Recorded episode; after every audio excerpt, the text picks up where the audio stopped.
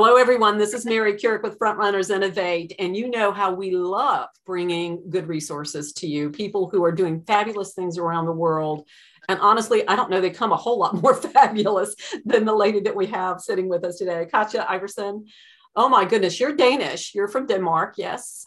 Uh, and so we, we welcome you. Uh, I had the one occasion to get to Copenhagen years ago that didn't work out, and they sent me to South America whoa, totally different wardrobe change there. So um, I wished I had gone. My husband has been and says it's beautiful there. So um, welcome. You are not in Denmark right now. You said you're in Italy. So in, in the out of doors where it's a little chilly. So we welcome you. Uh, I want people to know just a little bit about you as we go into this conversation um, everything that I can find out about you has speaks to sustainability. And so I'd say executive advisor, author, board member, global advocate on sustainability, and purpose driven leadership. Oh, I can't wait to get into that one and uh, gender e- equality. Uh, you are a sought after speaker. And before I even read that, I knew that because you cannot be on LinkedIn and working in the spaces that I do and not come across you. Okay. you and the speaking, the moderating, all that you do. You sit on Unilever's Global Sustainability Advisory Council and UN Food Champion and Copenhagen Goodwill Ambassador. My goodness, the titles just go on. And that's just some of who she is. But we're going to find out a little bit more. We're going to dig into her background. So, Katja, let's first of all welcome, and uh, let's talk about what brought you into the work that you're doing now, because there has to be a story back there. oh, it's all my grandmother's fault. I love that. Can't wait to meet your grandma. Yeah. Well, I wish. Um, well, my grandmother always fought for women's rights and for girls' rights. And she did it in a very quiet, you know, let's do it instead of talk about it way. Yeah. And and kind of growing up there and with her as a role model, she came from really, really poor backgrounds. I came from a lower middle class, but she was always, you gotta help others, you gotta lift others up, and you gotta treat people right. Mm-hmm. And women need that extra lift because we are systemically being left out. Yeah. And she lived that herself. You know, she never got an education because it was her brother who had to get it. She worked for women's right to decide on their own bodies, even when it was illegal. And she uh, took my grandfather, granddad through teachers college, working seven days a week. Wow. And when it was her turn, it was not appropriate for, for a teacher's wife to work. So wow. she stayed at home, got kids, and I owe her a lot on my view on the world. So her, Pippi Longstocking, and Nelson Mandela, they are the ones I blame for what I do today. the- Explain the Pippi Longstocking. I don't know if you know that Pippi Longstocking, but Pippi Longstocking is this was the kind of a role model as a kid. You know, yeah. she's a she's a figure in literature, yeah. and she's the strongest girl in the world. And she has two quotes I always lean on. It's one is I've never tried that. I'm sure I can, and the other one is if you're strong, if you, you have to be good. If you're strong, if you have a lot, you have to be good. And those two learnings are with me, have been with me my whole life.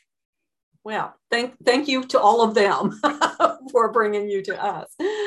So where you know, so we know it was grandma. We know um, you know who your role models are, but uh, where where was the first work? Where was the first job that kind of you went? Mm-hmm, this is it. I'm on the road.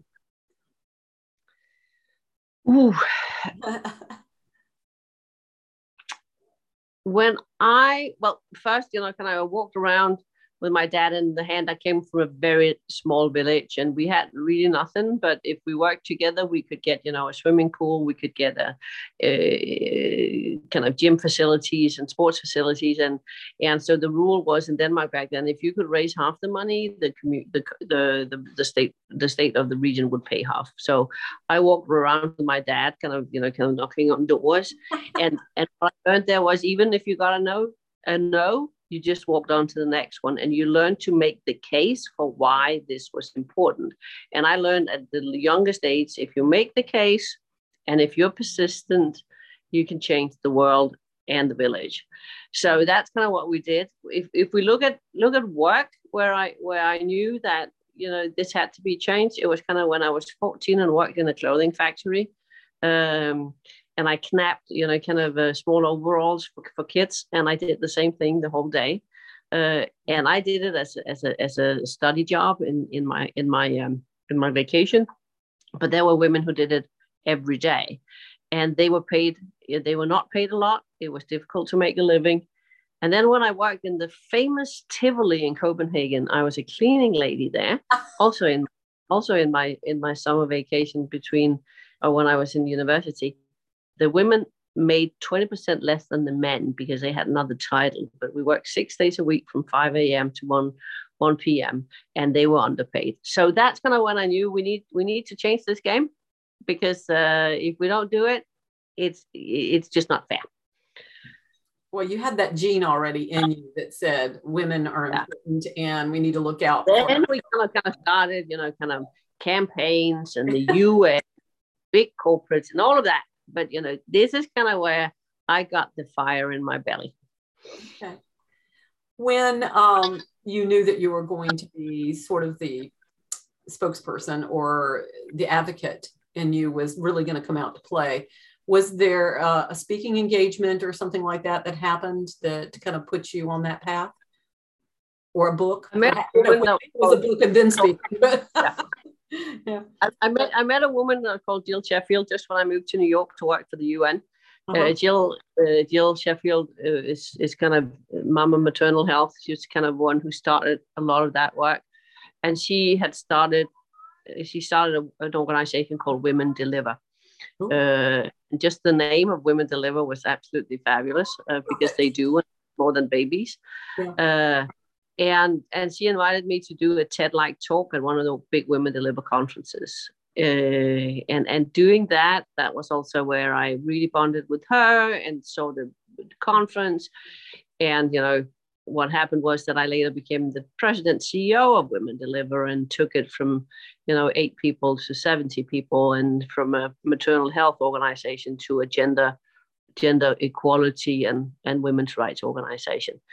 What what I what I learned from from that was that if you work together and work in partnership and don't, you know, put the logo and the ego behind, but really work together, then you can get as far as you want. Uh, so that collaboration there was really what what was the signature for Women Deliver and, and for my life uh, and still is. Yeah. Uh, we, we, we, you know, we, we, uh, we are only so big as, as individuals, but we're so strong when we're many. Yeah. So let's kind of move into the work that you're doing now. I mean, can I ask you, are you on vacation in Italy or is this a, a work trip that you're, or both? I, I took the opportunity of COVID uh, and the world changing to redefine my life. Uh, when I was the president of Women Deliver, I traveled up to 300 days a year, and there was not a lot of space to have a, a personal life. Yeah. I got the opportunity to do that, and so I have decided that I mainly work virtually, so I can work from anywhere. So yeah. I have had an office, and right now I'm sitting outside on the terrace and on a little hilltop in Italy uh, two days ago, I sat working down the olive grove, uh, where, you know, kind of pick some olives, but also sat and had, had client calls. Um, so, so what I do now is I work out of New York, uh, Italy, and the road, and then of course visit friends and family in Copenhagen as well. But I, um, I really mainly want to uh, connect with people. I do speeches, and then I do advising uh, of C-suite executives on on um, purpose driven leadership and also on diversity and inclusion because we really need to up the game there. Mm-hmm. Uh, the, the world has too long been owned and run by white men. Uh, and if we really want to see, and we have all the data on that, if we want to see the change come, we need a lot more diversity in both the boardroom and the and the living room and uh, you know all the rooms where the power the power rooms. Yeah. yeah.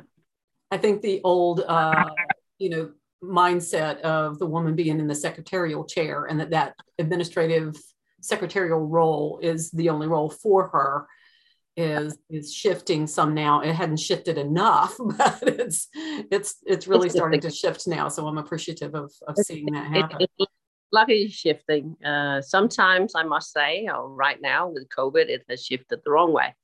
Uh, we see a lot, may, way too many women fall out of the workspace and also concentrate more, I have to concentrate the unpaid care work at home. Mm-hmm. Uh, but we also see on the positive side a lot more companies, and that's where I come in and work with companies on defining purpose, linking it to the SDGs, mm-hmm. uh, you know, kind of in including uh, equality of and, and diversity, dignity, respect, uh, and both in the planetary but also in the people, people and planet. And I'm I'm sure that's global work that you do. That's not just relegated to one country or another. No, but, uh, no. Yeah. So, what types of? Uh, let's get into the types of clients that you work with. You don't have to name names if you don't want to, but um, are they in particular industries? or I have I've been lucky enough that that my my work life today is varied. Uh, so I work with some of the Fortune 500 companies uh, on sustainability and purpose. Uh, but I also work with political leaders, particularly women political leaders across the globe. Because if we if we look at where we need to to move things, it's in politics, it's the legal part, it's the investment part, it's the private sector part, uh, and then it is both in terms of systems and structures, but also norms that needs to change. The latest, the latter part is is more difficult than than, than any of the others. Uh, but getting the right data and the right structures. So so I I, I have the, the, the the I'm lucky that I can sit with some of the real real big players and and um, in one-on-ones, but also in groups and and see okay how can you do business and do good, mm-hmm. and that's both politics and in, in private sector. And that's the sustainability piece is so key. I mean, a lot of people think about the the doing well by doing good and that kind of thing, but uh, creating a pathway to to keeping it sustainable for a period of time and growing is is a whole nother issue that I'm, I'm sure that you address with them. But uh, yeah, and the sustainability goals give a really good framework for that uh, in what is it that we need to and also a, a, measurement framework that you can you can you can hang it on. So you don't have to start from scratch and learn. You, you can actually learn a lot from each other.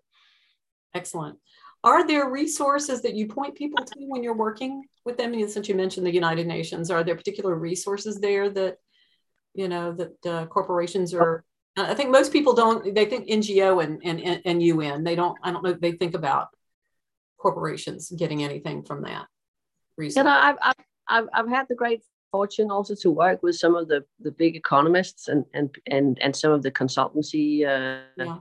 consultancy um, companies uh, to, to do some of the cost benefit analysis. Because what I also find when you have as an advocate uh, and as an, mm-hmm. as a, as an advisor, you, you of course need your data, but you need your data that speak to that specific field. And you know, so when I when I work with women political leaders, I work I, I use you know one kind of language, some da- some kind of data. But when I walk into a boardroom, um, or sit with the minister of finance, it's it's the hardcore economic data, and we need those investment cases just as we need the moral and the right, rights based. Mm-hmm. The UN comes out with really good data uh, but so does some of the consultancy houses. Uh, and and if when we really want to change, we need we need a lot more of that. But we also need it packaged in a way so people can feel it with their hearts and understand it with their heads, so it can activate their hands. You know, there's so many 500 page reports that never kind of actually, you know, they they ruin my handbag when I kind of walk around with them. Uh, but but to me. I carry it from place to place so I can read it when I find time. But but you know, kind of, I'm good at kind of distilling it into the messages that can that can move people. Wonderful. Well, you know, you seem so relaxed and and comfortable, and I feel like the the energy you must have to put behind a lot of what you do must be pretty tremendous. So you, you've either figured out yoga or some other way to meditation or something to kind of keep yourself. Right it, I think it, it gives a lot of energy, you know, to to be purpose driven. And if you look at the data around have, having a purpose in life, and that both for a company that that that you know it's it's documented that a company with a with a strong purpose that they live just do much better. They keep the employer, the people, you know, it, it's a it's a competition parameter. You know, they can attract the right people. You know, young people today they don't want to work in a place, and and also the former youth as us, uh, we don't yeah. want to work for a company that doesn't have a purpose. Uh, it's it's it's a total game changer today to have that. It it it it. It, it's good for economy, but it's also good for health and for individuals. We know that people with purpose in their life and and I find mine they are healthier, they are happier, and uh, and they'll stick around fun, longer too. More fun to be around, you know. Yeah, they'll stick around longer. I think you you keep you keep your good uh, employees longer if you if you fulfill that purpose and you pay attention to what they are trying to fulfill as well. I think that's good. So when you're moving along in 2022, what is coming up? I know that we talked about the fact there's a book out, I guess, and there's also some events coming up. So would you care to share a little bit about that?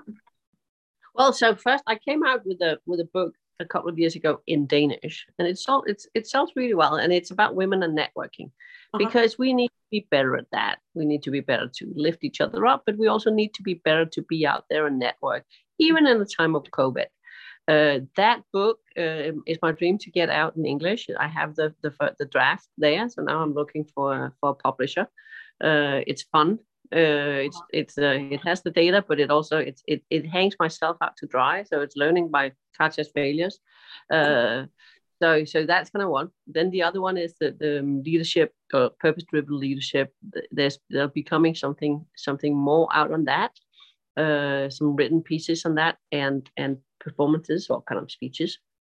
Mm-hmm. Uh, and then on the whole diversity and inclusion you know kind of it is it is an area where the world really needs to move uh, and, and that's kind of on, on all the, the fronts of that on, of diversity, but also very much on the belonging side. You know, mm-hmm. it's not just about numbers and colors and and, and the different variants of, of, of diversity that we need in, in mm-hmm. at the highest level, but at all levels. But it's also about how do we get people to really feel they belong, and mm. again, you know, learning from from from from failure and i think we all need to be be good at reckoning where we have made wrong ourselves uh, but also so others can learn from that and and move move that way.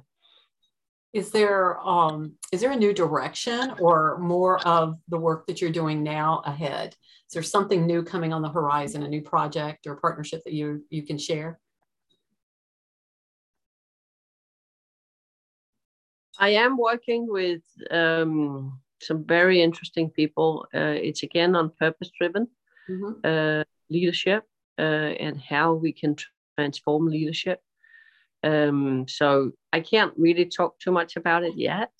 Uh, we have a, we have like a little teeny bit, just a little trickle. There's some, some very excited. And if, if you ask me, you know, kind of what is it that I need, I need some good companies to work with on it. Uh, that was the next question. Yes, you need Good. Co- explain what you need, mean by good companies to work with on that. I need companies mid-size, mid-size that really want to define their purpose and move that way. Uh-huh. Uh, we, we know the world needed, but the companies needed too, both to attract but also to keep people and uh-huh. to to uh, to make money. Uh, uh, but also because it's the right thing to do. So so good companies who want to take that route and is uh, dares to jump with me and others to, uh, to do that, that's kind of what I'm looking for. All right. Okay. Uh, any other types that you're looking to connect with? Because you know you're a networker. We know that. always love to to to connect with people who also want to want to make the change happen. Uh, so strong women and men who have also made changes in their lives uh, mm-hmm. and have some it going and how we can how we can work together. That's always always good, always good. whether it's always diversity good. and inclusion, whether it's on on rights, whether it's on the purpose driven leadership. And then we are working on an element about um, technology and how we can use technology for good in terms of um, of gender equality. Uh, mm. Right now, what I have experienced, and, and I'm sure you have experienced it too, and I know that many of the political leaders I, I work with, they experience it, is that attack on women that we see women and and and, and minorities and people who stick their neck out, whether it's journalists or human rights activists or women politicians. The online violence, the online attack, the online harassment we see is something the world really needs to deal with because it is a big democratic problem that we are excluding groups because it gets really, really harsh. And we know that online violence often go offline. So mm-hmm. when you're being threatened with, we know where your kids go to school or this and this and this should happen to you, you start thinking your public persona over once again. And that's a democratic problem. Yeah, that's interesting. I didn't realize it was that pervasive. I mean, I've seen it here and there, but I didn't realize it was that big. It is. It is, systematic, it is systematic going for, for example, women politicians, oh, wow. and we've seen a lot on it for on journalists and human rights activists as well. Wow, that's that's amazing. Um, you know, you speak about the women politicians. I wanted to get back to that because I started my working life in the political world. And, um, and well, I was like 19 years old, but I worked in the media office of the governor of our state. And so I, I spent lots of campaigns, lots of, you know, a lot of years working in and out of uh, politics. But um, the one thing that I that I think is is really interesting is the fact that you're you're working with women politicians, and I, I think that all the things that you've been talking about really speaks to the fact that we not only need to work with women politicians, I think we need to raise up that a whole next generation, whether you're a woman or a man or however you identify, as you know, uh, as good governance and just you know the holistic approach of how you look at um, at everything. You know, gender equality being a big one. Um, just about every country outside of the United States that I, you know, deal with, um, and even in the United States, to be honest with you, uh, in some occasions are dealing with issues where women are put down to the point where there's a lot of things that are not happening for them because they're they're not allowed. they're basically not allowed. Whether it's campaign financing or whether yeah. it's you know, getting getting the seats in the budget in the in the committees with the big budgets. Yeah, you know, kind of, this is, you know, oh, we'll put the women over to health and education. Yeah. It's not an economy. Kind of, and and that's that's just a disparity that we also need to work on and until we can get to the place that we can deal with appropriately whether that's policies or laws and things like that in some of these third world countries where um, you know gender violence is such a, a huge concern um, and even within families you know with fathers and daughters and you know meetings with wives and things like that um, i think if we until we can get to a place where we can address a lot of that too then the global concern is going to continue so um, I work with an organization called Women Political Leaders. Uh, it's a network of 12,000 women political leaders. Uh, and and they have a couple of really good resources that I, would like to point to. One is the Reykjavik Index that tracks norms and attitudes towards women as leaders. And I can tell you an interesting factoid from that is it's going the wrong way, and it's particularly going the wrong way among young men mm. and more and more young men don't like and don't think women can lead. Uh, so that's kind of that's kind of one uh, one element. Then you have uh, also solutions. What can we do about it?